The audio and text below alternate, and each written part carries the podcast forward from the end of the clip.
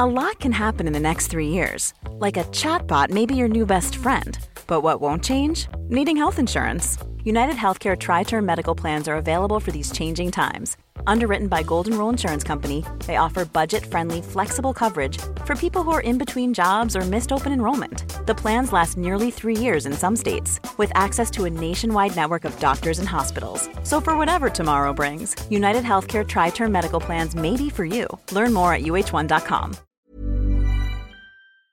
My business used to be weighed down by the complexities of in person payments. Then, Stripe Tap to Pay on iPhone came along and changed everything. With Stripe, I streamlined my payment process effortlessly. No more juggling different methods. Just a simple tap on my iPhone, and transactions are complete. What's truly remarkable is how Stripe caters to all my customers' preferences. Whether they're using cards, Apple Pay, or other digital wallets, Stripe ensures a smooth checkout experience every time. Setting up Stripe was a breeze, taking just minutes to get up and running.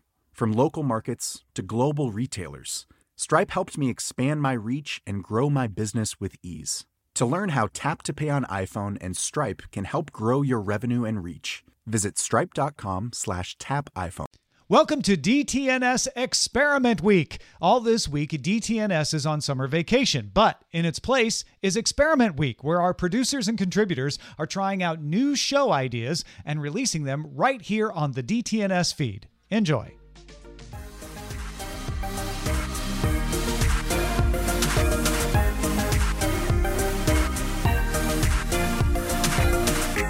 Welcome to Tech TV Scrapbook, the podcast that talks to the people, personalities behind the operations who made the Tech TV network possible. I'm your host, Roger Chang. When people talk about ZDTV and Tech TV, they often start right on launch day when the network went live. But a lot of work had to be done beforehand to get all the pieces in position for successful launch day. Now, getting an insider's perspective on everything that led up to that moment is very hard to come by. Happily, I'm joined today by the amazingly talented Kate Botello, who, along with Leo Laporte, were the original show hosts of the Screensavers. Thank you so much, Kate, for joining me today. Let's start off right off the bat. How did you get involved with ZDTV? So this is kind of nuts because I was in the IT department for Ziff Davis. And uh, at the same time, I was doing theater at night. So there were a couple of different gigs, but I was a senior desktop analyst and I was assigned to do a lot of the office setup. I worked for the site for a minute. I was their IT person for a little bit. And then when they decided they were going to launch ZDTV, they set up a new separate office and I was in there installing printers and all that kind of stuff. And I was at the printer rehearsing for my Judy Garland performance or rehearsal later that night. So I'm like literally singing Judy Garland songs at the printer and Leo busted me. And that was how we made friends, which was which was funny. And then of course I proved myself to be competent, which didn't hurt. Um, and so from there, it was that they they sent out this message to like everyone at Ziff Davis saying, if you have an idea for a TV show, give it to us, pitch it to us. So the IT department, we were all like, oh, we should do a how to help people fix their broken computers show, right? And I'm like, oh, I know that guy Leo. I'll ask him what he thinks of that. And he said, actually, I'm doing that. Um, you want to be my co-host? So that was pretty much. And at the time, it was really interesting because I had to choose between that or the network department. I was about to get promoted and move into the network department, so I would have been like, you know, network engineer chick.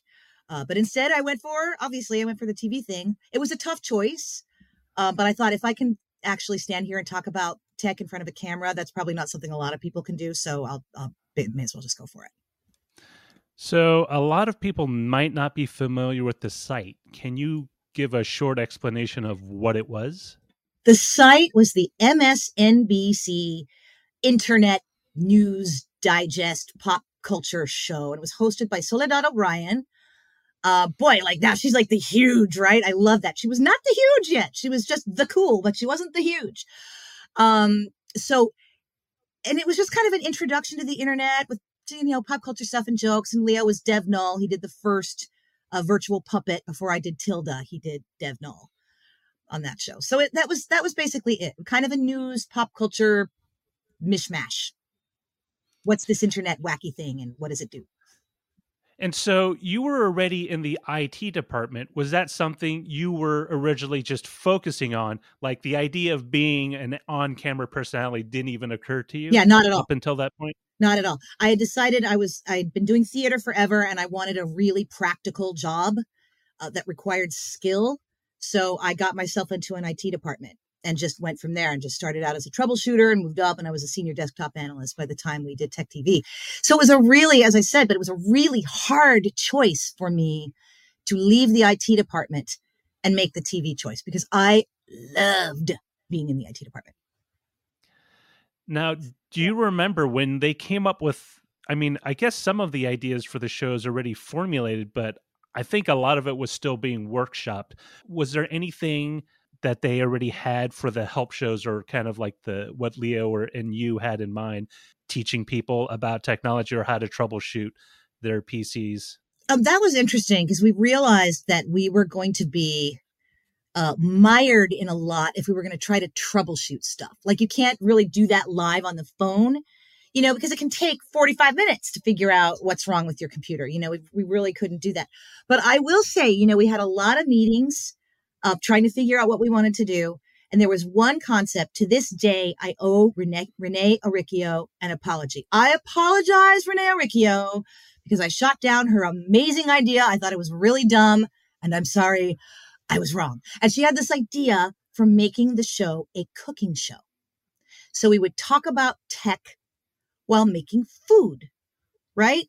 And again, I thought it was really dumb, but later the USA Network, I think, did it with dinner and a movie, and it was just a fantastic concept, and it worked really, really well. And I think that actually might have taken a few of the pressures off if we had done it that way. Um, that might have been might have been smart, um, but we went for a very straightforward kind of. Renee Riccio was the person that hired me. She, for for anyone who might not know, she was the exec or not executive, but the the the producer for both Call for Help and Screensavers at the time. And when I was an intern, she brought me aside. It's like, hey, we have an opening. Would you like to fill it? It's like, yes, this is my first real job. I can quit the exploratorium and get like a regular paycheck and quit slinging out nachos and hot dogs. Um, actually, about Call for Help and Screensavers, originally there was only one show, but it became two. How did that come about? Um, because there were so many people. I mean, Ray, I mean, I remember the promos, Leo calling it your personal confuser for call for help because people really had no clue. I mean, we were still dealing with Bondi Blue iMacs. I mean, people had no idea what to do with their computers. They had no idea how to use the internet. Um, they thought that, you know, there were people that thought a mouse was a foot pedal, like for a sewing machine and that old you know, urban legend, but seriously, that kind of stuff happened all the time. And so we thought, okay, we wanted to address more serious things like how to map your network card. Um, and also, what's a network? And those were two entirely different concepts. So Leo took call for help and he did it solo and he had a fun cast of characters. And then he and I did uh, the screensavers. Now, how did you formulate the format of the show? Was it based on an existing radio f- show format I'm thinking about that. It was very similar, yes, to Leo's radio show, um, which I had been on. And I never knew how on earth he could do that. It was like three hours long. Um, but I think, you know, we broke it down into like news magazine format, um, A block, B block, C block, you know, and we just had to figure out uh, this section would be a demo, this one would be a question, uh, this one would be a netcam call, this would be a recommendation. So we just kind of have different departments and then we would fill each one for every episode. Now, you and Leo were both very, very knowledgeable. Actually, you're still very knowledgeable about a lot of the the stuff you talked about. Outside of being just a co-host, what other duties did you have on the show? I actually had the very cool job of setting up the computers before the show. So that was really, really helpful because I would, you know, load all of the software, all of the, you know, I'd have to, you know, sometimes you'd help me do the hardware stuff. Sometimes we'd be breaking stuff open and breaking it apart and putting it back together again. You remember that we would both spend hours in that studio, um, just running around installing stuff on every computer. There were so many. There were like one, two, Um, so there were at least three computers on the set at any given time, and they all had a full suite of software and bookmarks for every episode or hardware, depending. Was there anything about the show initially that you were very um not I want to say intimidated, but you weren't sure of how of how it would play out? Yeah, and and I want by the way too, I'm going to give a personal shout right now to Becky Worley who talked me down from a total sobbing fit I had in the dressing room like 2 days before we went live because I had a complete I can't do it. I can't do it. It was hard, man. That show was hard. It was live television you know, and I was learning to read a prompter and not answer back to my IFB and face the right camera and do all of that, plus correctly answer questions and be interesting and not wiggle. And I mean, it was just so, so much. I will say, and when we looked at it later, we you know we really thought about this. The biggest difference was that I was a troubleshooter, right? I was in the IT department. I was really, really good at fixing broken stuff right? Or at explaining to people how to do basic things with their computers. But Leo had all of these years and years of expertise on networking and data and code and like deep, deep stuff. The problem was that they kind of presented us as equals, even though that was impossible because at my age, there's no way I could have kept up with him anyway. I would have had to be a technology person the whole time. So sometimes there would be some criticism there, you know, like that I didn't know stuff. And if there was stuff I absolutely didn't know because I had not spent my whole life studying it. And I just spent, you know, five years in the IT department instead. Um, so that was kind of interesting. It was a little intimidating in terms of knowing kind of the depths of computer history and stuff like that. I mean, all the all the basic how everything works and how it goes was no problem. But there were some definitely deeper stuff that was it was really intimidating. Yeah.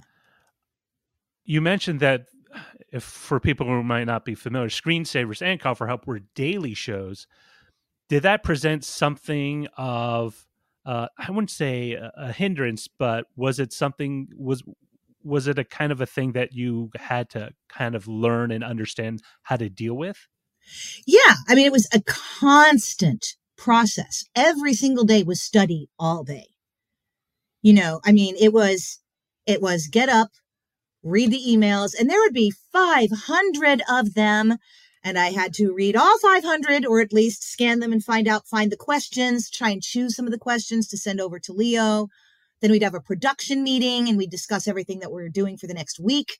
Then I'd go back, research everything that we were doing, figure out all the software, all the hardware stuff. Then you and I would go and we'd pull all the hardware and everything we needed, uh, and then go and set it all up. So it was just, it was a constant, constant work and study process. Hi, I'm Daniel, founder of Pretty Litter. Did you know cats tend to hide symptoms of sickness and pain? I learned this the hard way after losing my cat, Gingy. So I created Pretty Litter, a health monitoring litter that helps detect early signs of illness by changing colors, saving you money and potentially your cat's life. Pretty Litter is veterinarian developed, and it's the easiest way to keep tabs on your fur baby's health right at home. Go to prettylitter.com and use code ACAST for 20% off your first order and a free cat toy. Terms and conditions apply. See site for details. The Claude 3 model family from Anthropic is your one stop shop for enterprise AI.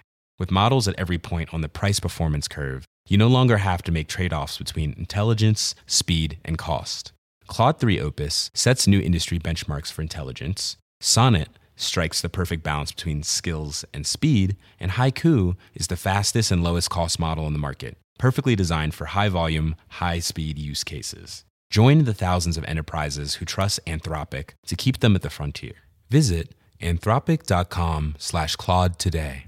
My business used to be weighed down by the complexities of in-person payments. Then, Stripe Tap to Pay on iPhone came along and changed everything. With Stripe, I streamlined my payment process effortlessly. No more juggling different methods. Just a simple tap on my iPhone and transactions are complete. What's truly remarkable is how Stripe caters to all my customers' preferences. Whether they're using cards, Apple Pay, or other digital wallets, Stripe ensures a smooth checkout experience every time. Setting up Stripe was a breeze, taking just minutes to get up and running.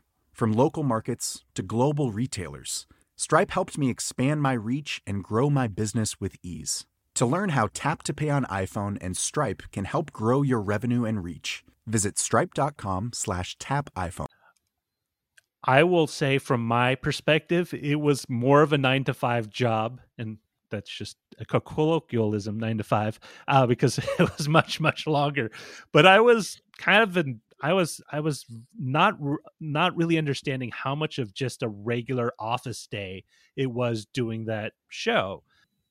In many ways, I was expecting more of you know a, a, traditional broadcast where, like for example, a talk show they some they gang shoot those like three or four episodes at once, but ours was daily, and it allowed us to pivot to to breaking news, to have like the latest uh, viewer responses. Mm-hmm was there something that you really enjoyed about the daily experience? I mean, that was that was so much fun. Just that part of finding something new every day. Um, I loved being on the set. It was always really fun making the show. The thing that was really interesting too is that it was hard to wrap our head around all the people watching, right? Because for me, the experience was I am talking talking to Deb with her camera right there. You know, like that's the only person I'm talking to. There are thousands of other people on the other side of Deb, but I did not realize that at the time. It felt like a very, you knew that. It was a very, very cozy, tiny little set. Did you feel like we were at the cutting edge? Now, when you watch CNN, you watch MSNBC, any cable news network, they have people calling in via Skype or, you know, whatever, uh, uh, whatever the Cisco, you know, equivalent is. But using the internet to transmit your video and your audio to a, a, a, news desk is something that's just taken as a regular occurrence. But back then, we were pulling teeth to make sure it was working. But did you ever feel like, man, this is going to be a thing someday? And we were like 20 years ahead of the curve. Oh, absolutely. I mean, it was like Blade Runner stuff, man. The ZDTV Netcam network. I mean, what? You know, people calling us up, uh, calling us up from Alabama and whatever. But now, mind you, it was like, "Hi, Kate and me. Oh, I what no, eh, I, you know, it was really bad quality, but it was still, um, yeah, it was just fascinating. I also remember when we had the first cell phones that could take pictures or video, and I think it was Martin, may have been Martin Sargent, going up to the top of a building and we had to call in. But I remember like we were so excited at how high tech it was, but it was literally. Er, er, er. It was so bad. It was so bad. I I remember that because I was with him along with Julie Hendricks, yes. and that's where he got me into drinking rum and coke because we were at that t- we were at uh, one of the towers in the Embarcadero Center, oh. and our whole thing was let's use the Ricochet network and we'll show people how this all works. And I I have to say it was a very very impressive demonstration because at the time, you know, data networks did not exist on on on cell providers, right? It wasn't until the iPhone that really kind of kicked, at least uh, in the U.S., uh, the cell providers into providing a usable data format for video. Yeah, I am I am constantly amazed. Do you ever do you ever uh, uh, maybe catch a glimpse of a previous episode or some reference to your time there where you say like wow i was part of that in the same way that people would say i used to be a vj when mtv first started oh yeah totally i mean the like the ultimate gaming machine man the ugum i mean that thing we would always put the latest whatever we could get our mitts on inside this machine but i remember saying like we would be completely serious no one's ever going to need more than 128 mega RAM. That's ridiculous, you know. So, um, so I do, yeah. Occasionally, I'll see something like like that and remember how completely space age everything really felt, and how we did have access to the top of the line of every single thing. I mean, Linus Torvalds would come in and hang out with us for crying out loud, you know. So it was pretty cool. Did you have any standout experiences, whether it's a guest or a segment or a caller, where it's like you're just sitting there and like making yourself a PB and J sandwich? It's like, huh, we I got to talk to that individual way back when. Oh man, I, there were a couple. There was like Daryl Dragon, the captain in Tennille. You may recall that dude. Oh yeah! my god, I totally remember. Yes, and he totally hung out on the set. We just hang out captain, hello, Daryl. you know, um, Sinbad. I remember when he came out. Um, uh, and of course, Linus Torvalds. That was so huge. That was so mind-bogglingly huge um, for all of us. So those were the those were the guests that I think stand out the most.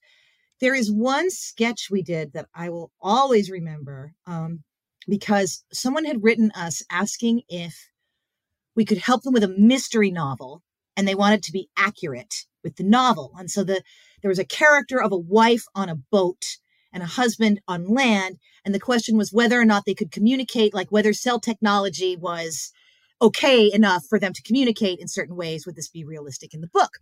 So I had to go stand offset. You remember this. Stand offset with all the cameras. David Yount, floor director of my heart, David Yount, with a full cup of water, just chucking it in my face on live television. I'm wearing a raincoat. I'm on the boat. We like did green screen, like that was super, super top of the line, green screen, screen CGI boat behind me. And I remember this very clearly because part of it, he was super uptight about it because he was going to smack me in the face with the water, but I couldn't make a noise and I couldn't react and I couldn't go because my mic was still on. And then Khadija had to run up or Elisa and like wipe off my face and make me perfect and get me back on camera in 30 seconds. And I could not react all. So that was one particular thing that really stands out to me. It's hilarious and bizarre. For me, working at Tech T- or ZDTV, what became Tech TV, 60 to 70% of the people I met on a daily basis, I used to go to school with. So it was not, it, it wasn't, it wasn't like I'm in a new space. It's like, oh, everyone I used to, to go to school with, we're all doing the thing we're studying, you know, that we got our degrees in, you know, so it felt like it felt just like the same group of people and it was not unusual to hang out with them after work. Did you have that same sort of familial experience with everyone? Oh absolutely. We were all together 24 7 it was life. That was it. You know it was all our friends our whole social group everything. Oh yeah. We just spent all our time together. And it was cool because we all went through boot camp that's absolutely what it was there was nary a soul in that building that was fully qualified in this particular way. No one had ever made tech television before, right? So nobody knew how to talk about technology in an engaging way. That was completely brand new. Um, we were live five days a week. That was a thing a lot of people had never done before. I mean, so there was just a ton, a ton of stuff that we all learned together and because we we launched the network together uh, the whole thing was this group endeavor. I mean the pilots the pilots were originally big group meetings where we'd come out with poster board and talk in funny voices and i mean it was it was nuts. Uh, and we did all of that all the way up you know running through to launch. So yeah we were together all the time. It was something else. Do you still keep in contact with any of those uh, individuals those groups of people I mean, on Facebook or on the socials, you know, I mean, I live so far away from everybody. Everybody else is in California, you know, but I am still friends with uh, quite a few people on the socials and whatever. Of course, I'm married, one of them. So, uh, yeah, right. So that yeah. worked out all right. Um, Ray Weigel, he was on extended play and then he moved down to the, uh, to the labs and then we got married. And we've been married for like 21 years now. Hey, it's pretty good. Oh, congratulations. That's great. I've only gotten, am I, I'm not even at a decade. Oh no, wait a minute. I got hitched in 2013. Yeah, it's been a decade. It's been a decade for me. Wife would be glad um, that you remember. That's good. That's good. you know, it's weird. If it wasn't for Facebook, we would totally forget our anniversary. It's so bad. It's so bad. Did you have any standout moments, like experience wise, that you have taken with you and applied to your, you know, other work that you've done? Oh, I mean, I definitely think that live television, you know, made me a radio person. That is certainly a thing. You know, you have to do a lot of talking and you have to think off the top of your head and just go. And I do a lot of hosting. Actually, it's really interesting because after that career there, I host a lot of stuff. And hosting is is its own special thing, you know. Uh, so that is one thing. Another weird thing, actually, that turned out to be a useful skill, honestly, was the IFB. So you've got the earpiece in, right? And the producer is talking to you. Now, this is really hard when you're first doing it because you're reading off a teleprompter, you're speaking out loud, and there's a person speaking full sentences in your ear that you are processing while talking at the same time. And I have occasionally had to use that skill in radio or whatever.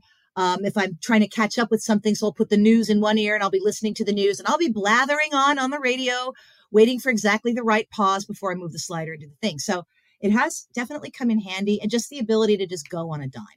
I think that's also really useful. Knowing what you know now about how you know technology works out or or how your career has progressed would you have done anything differently back then um, that you you look back on and it's like hey you know i would have done that or i should have done that instead. Whether it's a segment or the way the show was laid out or you know callers you would take. Yeah the biggest thing that i would change if i could change it right now is i would have presented me as a senior desktop analyst who loves computers and is good at them and not try and sell me as though I were some kind of equal to Leo, which was again impossible, right? Um, that is a big thing I think that I would change. And other than that, like, I don't know, I have a different performing attitude now. I'm older, things bother me less, my skin's a lot thicker, I'm more confident, you know, that kind of thing. Um, I didn't watch the show a lot, which I should have, but it was always hard to watch the show. But of course, the lesson is yeah. if it's hard to watch the show, you need to watch the show more so you don't make yourself cringe. So that was important. Like, if you don't make yourself cringe, it means you're actually doing a pretty good job. So that was something I did not pick up for a long time. Like, you got to actually watch that so you can make constant little corrections in your stuff so you're not cringing at yourself. One one of the moves you made at the network was to transition over to extended play mm-hmm. as a as a as a as a co-host uh, with Adam Sessler. Is that something you still enjoy doing gaming or or or, or playing games, or was that uh, something like, hey, that was great, that was an awesome experience, um, but not necessarily something I do anymore as a as a hobby? Yeah, I'm not a hardcore gamer anymore just really not. And I was interestingly like before. So when it, when I was in the IT department, one of my uh, the magazines I did was Computer Gaming World. They were my client, so I played computer. I played games all the time. I played Quake when it was Quake Test in a little small private like uh, uh, network room, that kind of thing. But since then, no. I mean, you, you you have to concentrate on what you're working on, right? Right now, I'm a classical music host and a kids show host, so I spend a lot of my time working with classical music. Honestly, if you ask me about gaming, the game I've played the most over the last few years is Fate of the Empress. So, you know, on my end. Do you still get recognized from your time at Tech TV? Do people like say, wait a minute, are you Kate Botello and you're just like picking up groceries uh, at the local supermarket? Yeah, it's rare it's a lot more rare, thank goodness, than it was then. It was not my favorite. Um, but yeah, and it's usually older tech people, you know. So when I started here, you know, at Interlochen, like the people in the IT department, several of them knew who I was. Uh, stuff like that. So every once in a while, actually, one of my favorite times being recognized, I had moved here to Michigan and I'm in the kitchen with my mother in law in the lake house making pie and I'm covered in flour and an apron and whatever. And this delivery guy walks in and he goes, Hey, aren't you Kate Botello? that was that was pretty funny. Now I know you did music theater. Is that something that you still enjoy doing even as you know as a non profession, but just you either listen to it or uh, you just kind of hum, you know, different bars of tunes that you've done in the past? Yeah, nowadays I spend more of my time doing choreography. Um, I'm a morning classical host. That means I get up at five and I'm on the air at seven. So nighttime theater is not really a thing I can do now, you know, and I do a show every day. So I'm like, ah, you know, I can't do those shows because I'm doing this one. That's fine. Um, but I generally do, yeah, director, directing or choreography. Mainly choreography is good because then I don't have to be there every single day, and then I can bail when I'm done. So that works out really well too. Thank you very much, Kate. If people want to follow along the work that you're doing today, where should they go? You can find me at classicalipr.org. I'm at Interlochen Public Radio. You can listen to my kids' shows. Check out my podcast if you like, Classical Sprouts, which is the awesome classical music podcast for kids and their adults. And you'll find that it is not babyish. We don't like to talk down to the children because they don't like that either. Uh, and that's where you can find me. Classical Sprouts, Kids Commute, or Interlochen Public Radio. That's it for this episode of Tech TV Scrapbook. I'd like to thank Kate Botello for taking time out of her busy schedule to be on today's show. And if you'd like to hear more behind the scenes stories from the people who worked at Tech TV ZDTV, email me at feedback at dailytechnewsshow.com. If there's enough interest, I will continue the series with other producers, on air talent, and crew that made ZDTV Tech TV possible. Until then, see you around.